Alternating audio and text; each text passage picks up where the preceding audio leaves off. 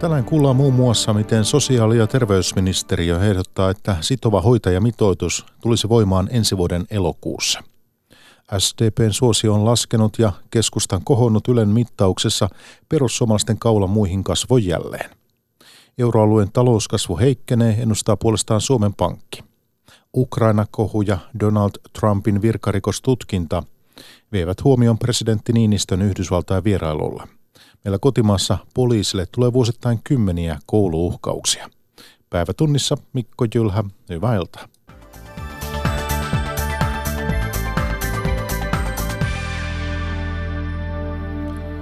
Sosiaali- ja terveysministeriö aikoo kirjata vanhustenhoidon hoitajamitoituksen lakiin elokuussa 2020. Se tarkoittaa, että yhtä vanhusta kohti olisi 0,7 hoitajaa. Hoitajamitoitus on toteutettava kaikissa hoitoyksiköissä vuoteen 2023 mennessä. Perhe- ja peruspalveluministeri Krista Kiuru.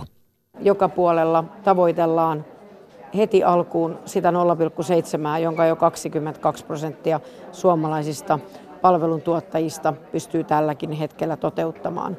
Toisille on mahdollista hakea jonkinlaisella siirtymäajalla sitä mahdollisuutta, että, että päästään mahdollisimman nopeasti tähän lopputulokseen. Hoitajamitoituksen ei lasketa esimerkiksi lumenluontia, ruoanlaittoa eikä pyykinpesua. Uudistuksen hinta on 220 miljoonaa euroa vuodessa ja uusia hoitajia tarvitaan 4500. Suurimman oppositiopuolueen perussuomalaisten kansanedustaja Arja Juvonen ihmettelee, mistä uudet hoitajat löytyvät hallitus näyttää sysäävän sen vastuun siitä hoitajamitoituksen toteutumisesta seuraavien vaalien taakse. Se, että millä tavalla oikeasti niitä hoitajia saadaan houkuteltua takaisin niitä pois lähteneitä, alata pois lähteneitä hoitajia, niin se on palkkapolitiikka ja siihen ei oteta mitään kantaa. Pelkään, että hoidon laatu ei tule paranemaan eikä apukasia tule lisää. Siirtymäaika on liian pitkä. Seuraavaksi lakiluonnos hoitajamitoituksesta lähtee lausuntokierrokselle. Pääministeripuolue SDP on menettänyt kannatustaan, kertoo Ylen mittaus. Samalla puoluejohtajaa vaihtaneen keskustan suosio on noussut reilun prosenttiyksikön. Perussuomalaisten asema suosituimpana puolueena on vahvistunut lisää. Jyrki Hara. Ylen syyskuun kannatusmittaus kertoo, että hallituksen alkutaival ei ole hyödyttänyt pääministeripuoluetta kannatusmielessä. SDPn noteeraus on 15,6 prosenttia. Se on heikoin sitten kesän 2017 ja pudotusta edellisestä kuukaudesta kertyy 1,3 prosenttiyksikköä. Ketkä SDPn sitten hylkäävät? Taloustutkimuksen toimitusjohtaja Jari Pajunen. Lähtevät ovat ehkä olleet tällaisia niin aktiivisessa työiässä olevia, kohtuullisen hyvin toimeen tulevia ihmisiä täältä Etelä-Ruuhka-Suomesta. Toiseksi suurin kannatusmuutos mitataan toiselle suurelle hallituspuolueelle, keskustalle. Keskusta petraa 1,2 prosenttiyksikköä ja nousee 12,8 prosenttiin, mikä toki on historiallisesti heikko lukema edelleen. Aluepolitiikkaa painottavan elinkeinoministeri Katri Kulmunin valinta puolueen johtoon syyskuun alussa näyttää joka tapauksessa piristäneen keskustaa. Uusia kannattajia on eläkeläisissä, sitten maaseudulla ja erityisesti Oulun seudulta on nyt tullut uusia kannattajia prosenttia jopa niin, että se näkyy tässä kokonaiskannatusprosentissa. Muutoin kannatusmuutokset ovat pieniä ja puolueiden järjestys pysyy ennallaan. Perussuomalaiset nousee hieman 20,9 prosenttiin, toisena tulee kokoomus 17,1 prosentilla, kolmantena SDP ja neljäntenä vihreät 14,5 prosentin kannatuksella. Perussuomalaisten etumatka muihin on jo 3,8 prosenttiyksikköä. Niin kuin ensimmäisen ja toisen välillä näin iso ero on, on aika harvinaista. Eli perussuomalaisten uusi normaali näyttää vakiintuneen sinne 20 prosenttiyksikön paikkeille ja muut ovat sitten siellä selvästi perässä. Kaikki isot puolueet vuotaa perussuomalaisiin pienet ei. Keskustan takana vasemmistoliiton kannatus on tässä tutkimuksessa 7,9, RKPn 3,9, kristillisdemokraattien 3,7 ja Liike Nytin 1,6 prosenttia. Taloustutkimuksen tekemän mittauksen virhemarginaali on 2 prosenttiyksikköä molempiin suuntiin. Euroalueen talouskasvu vaimenee lähivuosiksi, ennustaa Suomen Pankki. Kasvu on jäämässä lähivuosina noin prosentin tasolle. Suomen Pankki arvioi myös Suomen talouskasvun hidastuvan entisestään. Suomen Pankin pääjohtajan Olli Reenin mukaan Suomen pitäisi nyt kiirehtiä rakenteellisia ratkaisuja, jotta talouteen saataisiin liikkumavaraa. Kiinan ja Yhdysvaltain tullikiista on Suomen Pankin mukaan muuttunut jo täysiveriseksi kauppasodaksi. Se heikentää paitsi maiden omaa, myös euroalueen talouskasvua, kertoo Suomen Pankin pääjohtaja Olli Rehn. Tämä epävarmuus maailmantaloudessa on jatkunut jo aika pitkän tovin ja se syö tällä hetkellä euroalueen talouskasvua, joka on, on noin yhden prosentin tuntumassa tänä vuonna. Emme ennusta taantumaa, mutta kylläkin pidempää hitaan kasvun, hitaamman kasvun jakso. Kauppasodan ja euroalueen oman sopan eli Brexitin aiheuttama epävarmuus on tarkoittanut käytännössä sitä, että vienti ei vedä entiseen malliin ja yritykset vaikkapa Suomelle tärkeässä Saksassa eivät uskalla investoida. Ja silloin jää Suomeltakin tilauksia saamatta. Onneksi teollisuuden ongelmat eivät ole vielä levinneet palvelualoille, kertoo Suomen Pankin Reen. Toistaiseksi palvelusektori ja ja kotimainen kysyntä euroalueella on pitänyt aika hyvin. Myös sen takia, että työllisyysaste on noussut aika, aika vahvasti läpi euroalueen. Se, että kuinka pitkään näin, näin jatkuu, niin sitä on hyvin vaikea ennakoida – Hyvä työllisyyskehitys ja matalat korot innostavat kotitalouksia myös Suomessa. Viennin hiipuessa talouskasvu tulee kuitenkin painumaan myös meillä prosentin tasolle. Surkean väestöennusteen ja nopeasti ikääntyvän kansan maassa pitäisikin nyt Reenin mukaan ratkaista eräs keskeinen ongelma. Meillä on aika mittava rakenteellinen kestävyysvaje julkisessa taloudessa. Tiedän, että ihmiset ovat aika kyllästyneet kuulemaan sanan kestävyysvaje, mutta ei se sillä poistu, että sitä joutuu kuuntelemaan. Eli tarvitaan sellaisia ratkaisuja, jotka auttavat poistamaan tämän kestävyysvajeen ja se osaltaan jarruttaa ja, ja supistaa Suomen liikkumavaraa finanssipolitiikassa. Hallituksen pitäisi siis löytää ulospääsy uhkakuvasta, jossa ikäihmiset hoidetaan velkarahalla, kun menoja ei ole saatu karsittua eikä työväkeä ja verotuloja lisättyä. Toimittaja tuossa Minna Pantsar. Tasavallan presidentti Sauli Niinistö korosti Euroopan ja Yhdysvaltojen yhteistyön tärkeyttä tavatessa valkoisessa talossa presidentti Donald Trumpin. Presidentit keskustelivat myös jään murtajista ja arktisesta alueesta. Tiedotustilaisuudessa Trump esitti surun valittelut Kuopion tapahtumien vuoksi. Ukraina-kohu ja Trumpin virkarikostutkinta hallitsivat kuitenkin presidenttien mediatapaamisia. Ladies and gentlemen, the President of the United States and the President of the Republic of Finland. Presidentti Sauli Niinistö saapui eilen valkoiseen taloon juhlallisessa tilanteessa. Suomen ja Yhdysvaltain diplomaattisuhteet solmittiin sata vuotta sitten. Yhteisessä julkilausumassaan presidentit luonnehtivat maiden suhteita vahvimmiksi koskaan.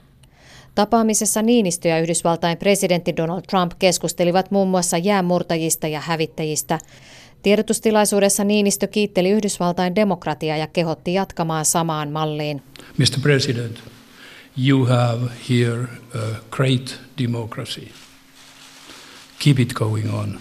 Yhdysvalloissa jotkut ovat tulkinneet kommentillaan Niinistön antaneen hienovaraisen vihjeen Trumpille, joka on virkarikostutkinnan keskellä ja hyökkäsi eilenkin voimakkaasti mediaa ja demokraatteja vastaan. Niinistö kuitenkin torjui arvion suomalaismedialle pitämässään tiedotustilaisuudessa.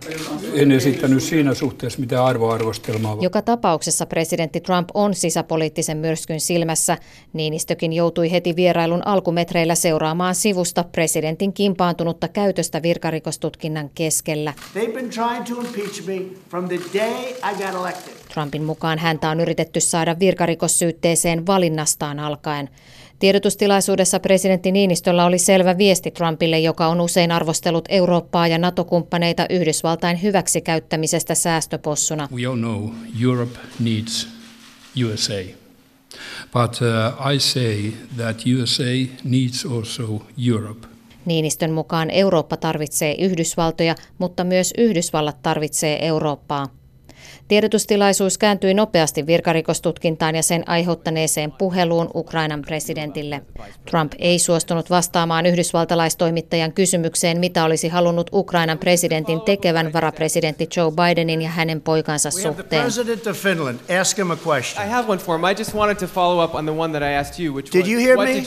Trump patisti yhdysvaltalaistoimittajaa osoittamaan kysymyksen Suomen presidentille. This gentleman a question. Don't be rude. Pian tämän jälkeen hän päätti tiedotustilaisuuden ennen kuin suomalaismedia edes ehti esittää luvattua toista kysymystä. Washingtonista Paula Vileen. Niinistön vierailuun sekä Trumpin esiintymistä arvioi seuraavaksi vanhempi tutkija Charlie Salonius Pasternak ulkopoliittisesta instituutista. No kyllä kokonaisuus ehdottomasti oli se, että eh, Trump piti näitä hyvin pitkiä monologeja, joissa hän ei oikeastaan vastannut mihinkään kysymykseen. Äh, hän oli selvästi vihainen, äh, halusi, jos voi sanoa, raivota kaikille. Se jäi nyt ehkä päällimmäisenä. Toisena myös näissä kontrastina tietenkin presidentti Niinistön niin rauhallisuus tässä, niin jos voi sanoa, tulituksen keskellä ja välissä. No kuten kaikki jo ovat tosiaan kuulleet, niin Ukraina-kohu ja virkarikostutkinta, ne nousivat kaikkein eniten tässä esiin. Mitkä puolet näistä asioista nyt sitten vahvimmin nousivat tällä kertaa esiin? No se, joka ehkä jää, jää muistiin, jonka ihmiset Yhdysvalloissa ovat myös huomioineet, on, on tämä lehdistötilaisuuden loppu, jossa eräs amerikkalainen toimittaja jatkuvasti kysyi samaa kysymystä, koska näin ei usein tapahdu Trumpille, että toimittaja vain periksi antamattomasti kysyy samaa kysymystä ja sitä ei voida väistää niin, niin helposti silloin. Äh, ehkä tämä jää, jolloin kysyttiin tietenkin äh, Ukrainasta, mitä Trump halusi, että joku muu tekee, joka on keskeinen osa sitä virkarikossyytettä. Epäilisin, että se ja tietenkin tämä kokonaiskonteksti, missä, missä Trump vain lauko kaikkiin suuntiin, niin jää mieleen. Aivan. Ja silläkin kerralla Trump vaan oikeastaan käänsi huomiota, että tässähän on työvierailu meneillä. Kyllä. No mitään olennaisesti uutta siis Ukrainasta, virkarikostutkinnasta ei käytännössä noussut esiin, vai? Ei, ei sellaista tietenkin niin tutkijalle, joka seuraa näitä, niin aina tulee jotain pieniä nyansseja, mutta näin suuressa kuvassa niin, niin ei tullut mitään uutta esille kyllä, ei, ei liittyen tähän virkarikastutkintoon tai, tai, äh, tai Ukraina-keissiin. Äh, no jos pureudutaan niihin argumentteihin, joita Trump tälläkin kertaa käytti, niin mitä siellä, mitä keinoja hänellä on puolustautua näitä aika kovia syytöksiä vastaan?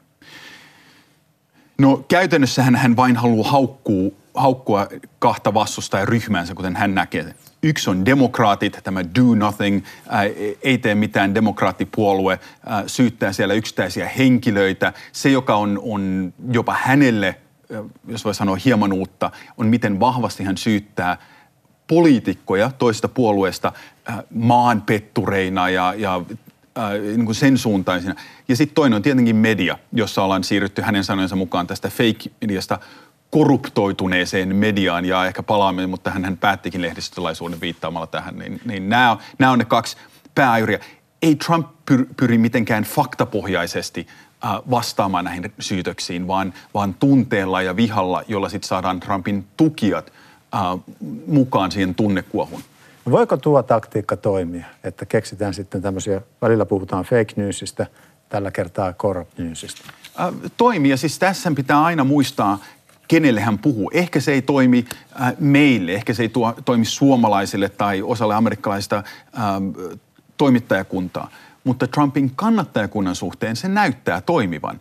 Äh, Trump on rakentanut tällaisen tunteen, jos näin voi sanoa, että nyt kaikki ovat häntä vastaan, vaikka hän tekee kaikkia näitä mahtavia asioita Yhdysvalloille.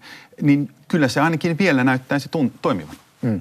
No presidentti Niinistö joutui pahimmillaan tosiaan 15 minuuttia odottamaan puheenvuoroja ja teki sen varmaan oikein, oikein järkevällä tavalla. Mutta hän onnistui nostamaan esiin vaikkapa Yhdysvaltain ja demokratian suhdetta. Hän mainitsi yhteiset arvot, toisaalta kehotti Yhdysvaltoja pitämään huolta demokratiasta. Minkälainen viesti tämä Niinistöltä oli?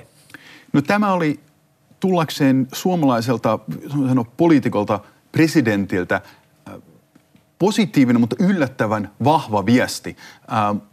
Hän, presidentti Niinistö sitten sanoi, että ei hän nyt yrittänyt viestiä mitään, mutta tietenkin hän, hän indikoi, että teillä Yhdysvalloilla on vahva demokratia, että te rakentaneet sitä vuosisatojen ajan. Äh, hän ei sanonut, että Trump älä menetä sitä, mutta selvästi indikoi, että nyt kannattaa pitää huolta tästä. Tämä on arvokasta. Ja se oli selvä viesti ja se tulkittiin vielä selvempänä viestinä Yhdysvalloissa Niinistöltä Trumpille. Mikä vaikutelma jäi siitä, ymmärsikö Trump tuossa tilanteessa sitä viestiä?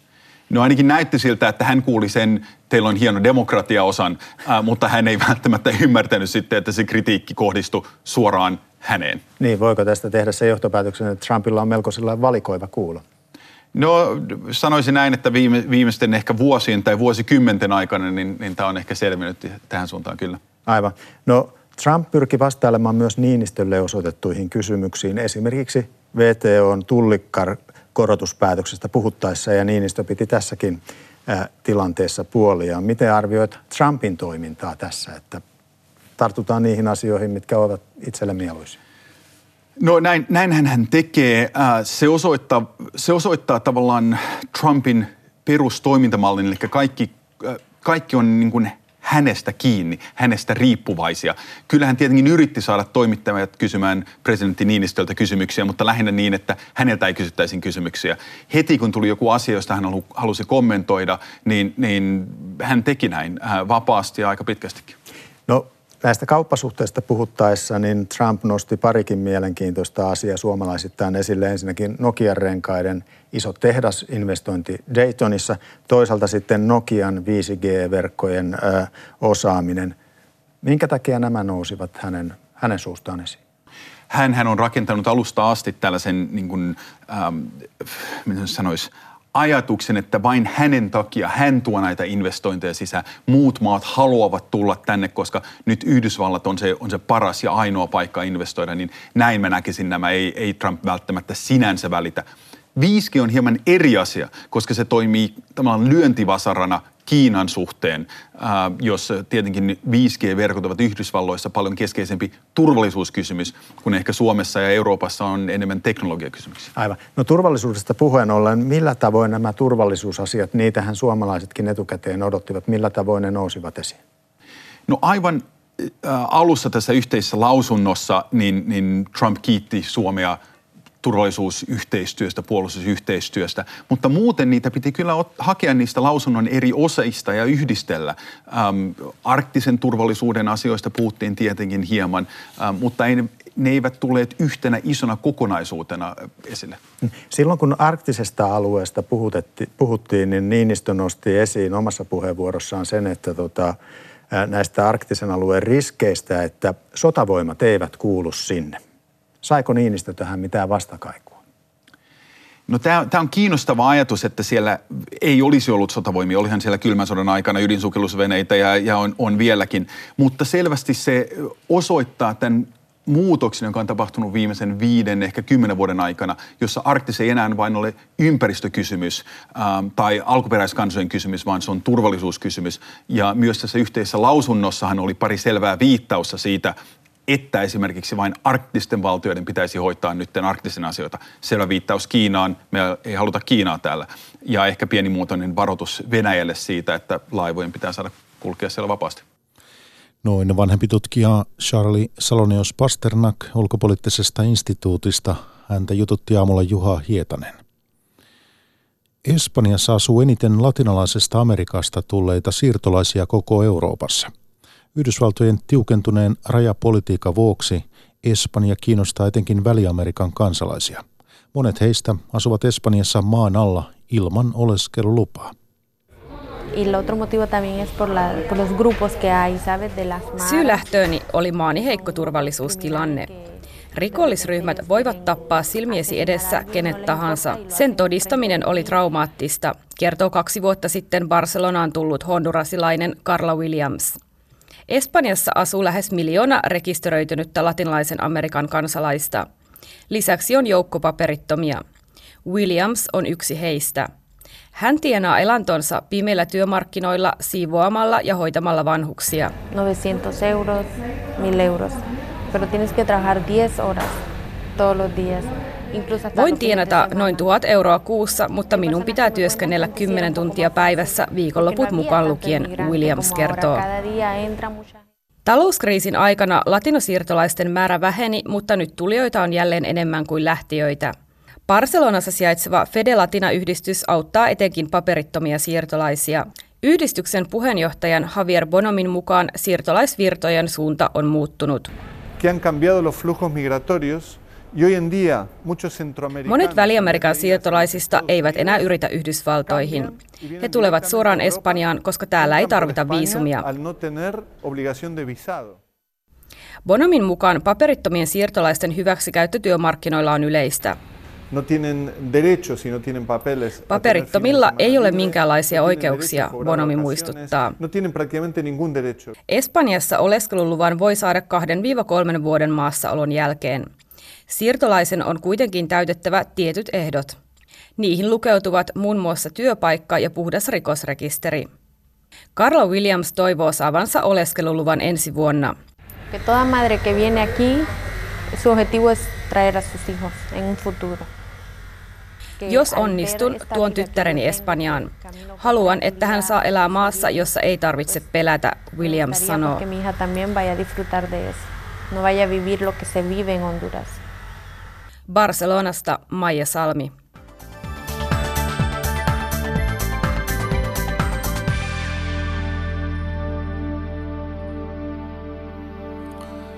Poliisi aikoo esittää Kuopion kouluiskusta epäiltyä vangittavaksi murhasta ja yhdeksästä murhan yrityksestä.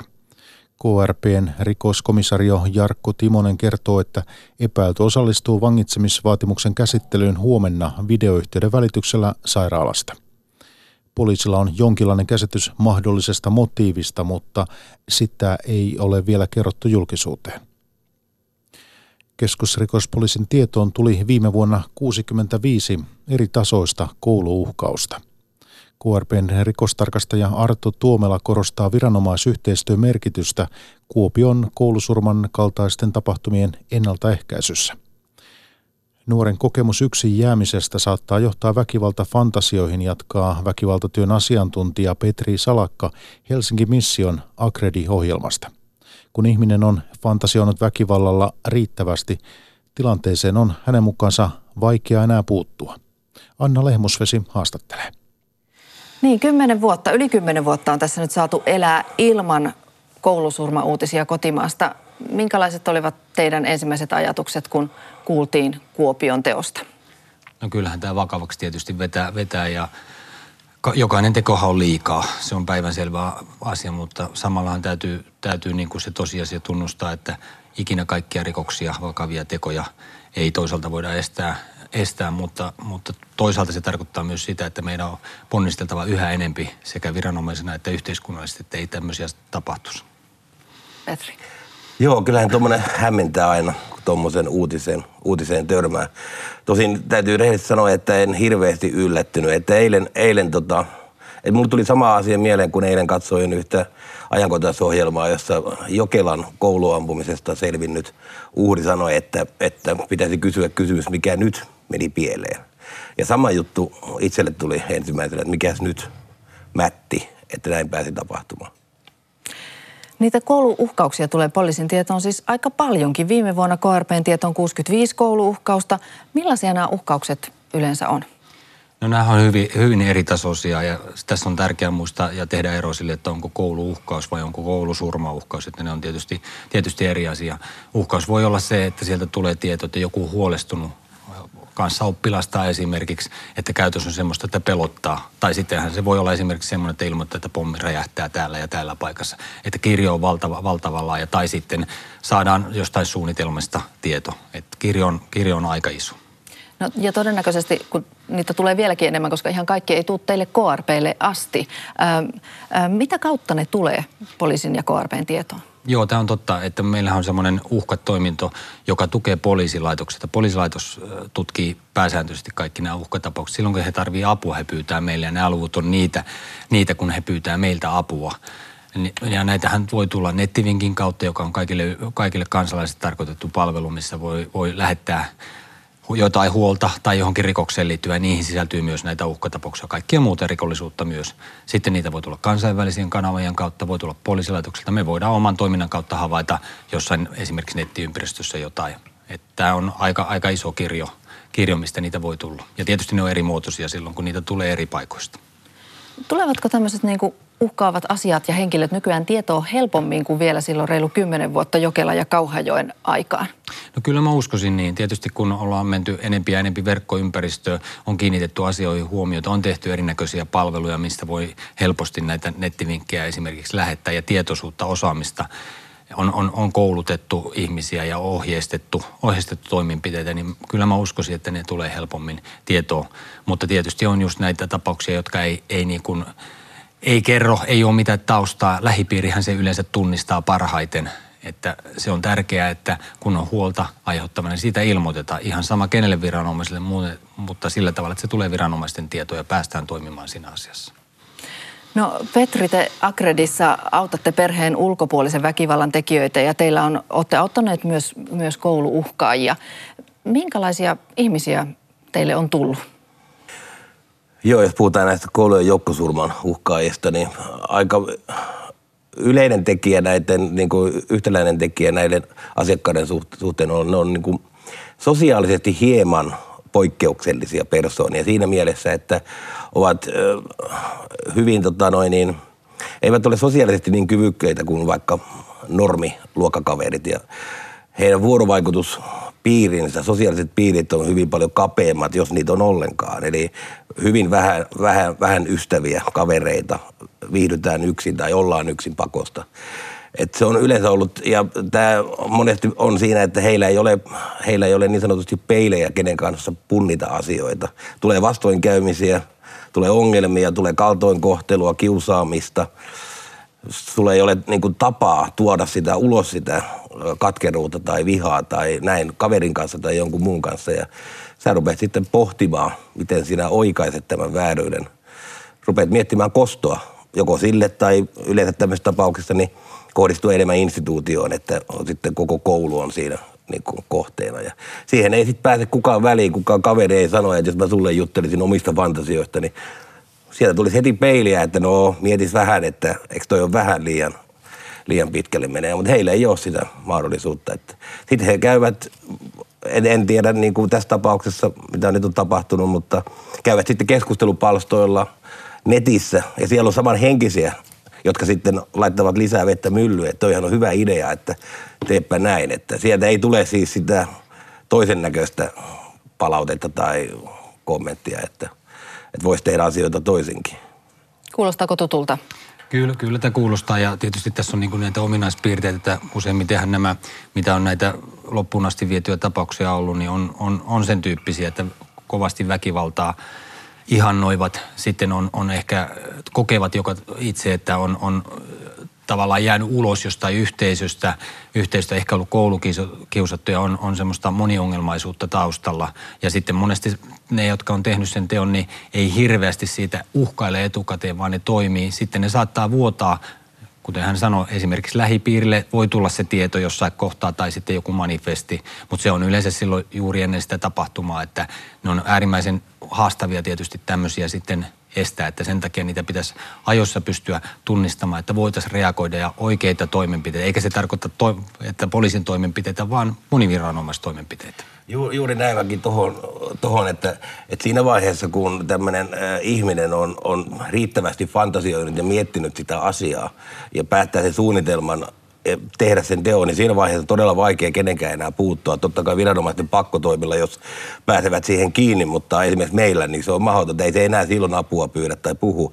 Mutta just se, äh, niin se pointti on siinä, että pitäisi puuttua siinä vaiheessa – kun tämä fantasia alkaa. Yleensä, niin kuin, jos mä muistan oikein, niin myös Jokela ja Kauhajoen tapauksissa he puhuivat siitä asiasta jollekin, että joku kontakti oli, mutta se, silloin niihin ei tarpeeksi vakavasti saattu puuttua. Että yllättyisin suuresti, jos ei tällaista olisi tapahtunut tässäkin, että jollekin olisi tästä jotain vihjettä tullut mutta no, en, en tietysti tiedä. Tästä ei vielä tiedetä, mutta sen verran nyt on uutisoitu, että eilen Helsingin Sanomat kertoi, että koulukiusaamista oli ollut jo alakoulusta asti ja Yle myös kertoi, että, että hän vietti välitunteja yksin ja että joku luokkatoveri sanoi, että hän oli ikään kuin näkymätön sillä luokalla.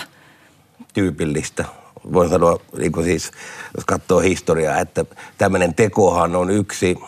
Ö, sanotaan nyt lainausmerkeissä paras tapa tuoda itsensä näkyväksi. Kaikkihan näkevät sinut sillä hetkellä. Se, sinä saat kerrankin sitä niin sanottua pelonsekaista kunnioitusta, mitä olet itse joutunut kokemaan kiusaajien kohdalla, että kun sua on kiusattu ja kodeltu väärin. Ja nyt kerrankin sinua pelätään, että monesti niin kuin se näkyväksi tuleminen on tässä aika tärkeä, tärkeässä roolissa. Että ja kansainvälisten tutkimusten mukaan niin monet koulusurmaajat ovat kokeneet juuri tämmöistä niin ulkopuoliseksi jättämistä. Ja, ja, ja sitten niin kuin kerrotin, tämmöinen fantasia sitten siitä, että kuinka kostetaan, niin saattaa siellä syntyä, syntyä. Mit, niin, ja sitten sanoitte vielä, että, että usein ne, jotka uhkaavat, eivät, niin kuin, että siinä vaiheessa, kun ollaan lähdössä toteuttamaan, niin ei enää, enää uhata. Heidät pitäisi saada kiinni aikaisemmin. Miten näitä ihmisiä voidaan auttaa? Toisaalta siis niitä, me, me tiedämme, että pitäisi auttaa niitä, jotka jäävät yksin, jotka eivät pääse mukaan. Kuinka sitten autetaan niitä, jotka on, on jäänyt esimerkiksi uhkauksesta kiinni? No minun, minun mielestä siinä korostuu nimenomaan nämä viranomaisyhteistyötoimenpiteet ja miettiä, miettiä, kartoittaa se tilanne, että mikä se ongelma loppuviimeksi, mikä tähän on ajautunut. Voidaanko me tässä vaiheessa millä keinoilla tukea, ei jättää yksin. Että meillä muun muassa tässä uhka-arviotoiminnassa on semmoinen tapa, meillä on palkattu yksi psykologi, että kun meiltä pyydetään apua ja me arvioidaan se tilanne, kuinka vaarallinen on ja sitten jos tämä henkilö on halukas keskustelemaan asioista. Me voidaan tämmöinen vapaaehtoinen puhuttelu käydä, käydä jossa käydään läpi sitä huolta, että mi, mistä nämä, että ei, ei niin kuin meidän funktio on keskittyä siitä, kuinka me voitaisiin ohjata se oikealle tielle ja saada se oikea tuki oikealta viranomaiselta. Ja kyllä siltä palautetta on tullut, yleensä suostuvat tämmöisiä vapaaehtoisia palautetta, että pysty ker, kerrankin kunnolla juttelemaan, mihin hän viittasi. Että se on tärkeää, että siellä on se ihminen, kenen kanssa pystyy ja se tuki ei saa loppua kesken. Että siksi sinne ennaltaestävyyteen täytyisi täytyisi panostaa aidosti resursseja ja toimintamalleja vielä edelleen kehittää. Vielä lisää. Ja te sitten käytte sitä keskustelua, jonka avulla pyritään purkaa, purkaa se tavallaan vinoutunut käsitys siitä, että kuinka voi toimia. Niin, tai vinoutunut puretaan se fantasia. Eli toiminta on peilinä siinä. Ja kyllä siinä yleensä keskustelujen edetessä niin asiakaskin tulee, huomaa sen oman mahdottomuutensa ja saa sitä vertailupohjaa siihen, että tämä suunnitelma voisi olla jonkun toisenlainen, että voisi voi olla toisiakin tapoja hoitaa. Että, ja se on oikeasti merkityksellistä, koska heillä ei ole ollut sellaisia. Kertoi väkivaltatyön asiantuntija Petri Salakka Helsinki-mission Akredi-ohjelmasta. Hänen lisäkseen haastateltavana oli rikostarkastaja Arto Tuomela keskusrikospoliisista.